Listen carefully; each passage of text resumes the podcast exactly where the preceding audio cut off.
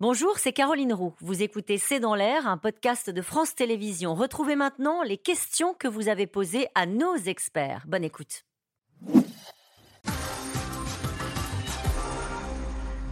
Des questions, des réponses rapides si vous pouvez, parce qu'il y a beaucoup de questions. Allez, on sait que Poutine ne pardonne pas la trahison. Pourquoi Prigogine a-t-il pris le risque insensé de revenir en Russie? C'est ce qu'on disait. Euh, c'est juste probablement parce que je reprends ce que vous disiez, l'argument qui me semble bon. Il a été endormi par deux mois de promesses de Vladimir Poutine qu'il voulait probablement croire, et en tout cas suffisamment longtemps. Il s'était vu entièrement dépossédé de son de son outil de travail qui est Wagner. Il pensait que c'était ça la punition, et il a pris un risque insensé. En et il était en confiance. Euh, Anna, on dit que Prigogine avait de nombreuses sosies. Est-ce que ça pourrait être l'un d'entre eux dans cet avion, Paul Gogo a priori, non. On commence quand même à avoir beaucoup de témoignages euh, de, gens qui ont pu euh, euh, vérifier. En tout cas, en, gros, le Kremlin a tellement voulu qu'on sache que Prigogine est mort dans, cet avion qu'il a mis en œuvre plein de choses pour que des gens éventuellement proches de Prigogine ou des mercenaires puissent vérifier que c'était bien lui qui était dans l'avion. Et ça va aller jusqu'à des tests ADN. Le Kremlin veut vraiment être très clair. Des tests ADN seront faits et les résultats seront diffusés.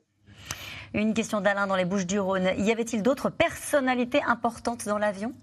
Oui, il y avait euh, entre autres le, numéro 2, hein, celui qui a donné le nom de Wagner en fait, hein, euh, qu'on voyait, un personnage fort sympathique avec, euh, voilà, on voit le... voilà. un admirateur du Troisième Reich. Et puis le responsable de la sécurité également, qui, était, qui était à bord de l'avion. Donc c'est vraiment un, dispositif qui a été décapité. Et le banquier, Monsieur, Shekalov. une question d'Abib dans le Doubs. Poutine ne vient-il pas d'adresser le plus cinglant des démentis à ceux qui le prétendent est affaibli non, moi je pense pas. Je pense que c'est une grande preuve de faiblesse et c'est juste, effectivement, il est en train de montrer comment il fonctionne euh, en tuant, en assassinant, en essayant d'intimider. Euh, ça n'est pas de la force. Ça n'est pas de la force quand on en est amené à devoir tuer des gens qui, dans sa logique, l'ont quand même servi. C'est-à-dire que mmh. euh, le, si, si Prigogine est devenu régissime, c'est parce qu'il a servi ce régime. Pour ça, dire que pas grand monde le, pleure.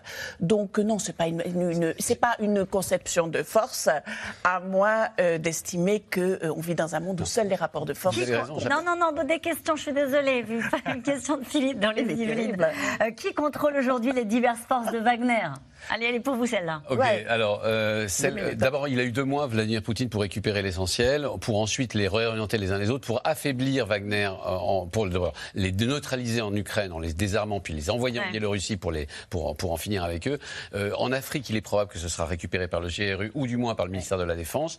Euh, il va y avoir un moment de flottement. Il va y avoir, il va y avoir un moment de flottement et, euh, et probablement, on sait que ça concerne 10 000 soldats entre. Allez, une question de Julien dans l'Hérault. Si Prigogine est vraiment mort, que vont devenir les entreprises, ces holdings euh, et ces milliards ça, ça a déjà été pris en main. Euh, de toute façon, c'était pas ces entreprises, c'est ça la, faute. En fait, c'est pas, pas Prigogine qui les possédait, c'est Poutine qui les possède.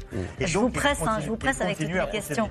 Une question d'Isabelle dans le territoire de Belfort. Si Poutine est derrière ce crash, n'envoie-t-il pas aussi un message à d'éventuels adversaires avant les élections de 2024 bah, Bien sûr. Évidemment. évidemment. À tout le monde. À tout il n'y a plus d'adversaires, mais en tout cas, il envoie un message à la société russe. Oui. Je veux vous poser cette dernière question à vous. Poutine ne va-t-il pas finir par commettre l'erreur de trop? Je pense qu'il a déjà commis beaucoup trop d'erreurs. Malheureusement et que c'est la Russie qui est en train de le payer, et qui va le payer pendant encore des générations, malheureusement, lorsque Poutine sera plus de ce monde. Ça, c'est une catastrophe. Merci à vous cinq. Merci à Paul Gogo, côté direct en, direct avec nous euh, de Russie euh, pour cette émission qui sera rediffusée ce soir aux alentours de 22h30.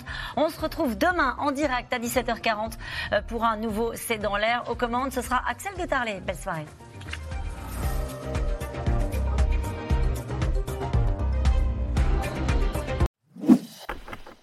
Merci d'avoir écouté C'est dans l'air. Comme vous le savez, vous pouvez désormais écouter l'intégrale, mais aussi l'invité ou vos questions à nos experts. Tous ces podcasts sont disponibles gratuitement sur toutes les plateformes de streaming audio. Et pour le replay vidéo, c'est sur France.tv, bien évidemment. À bientôt.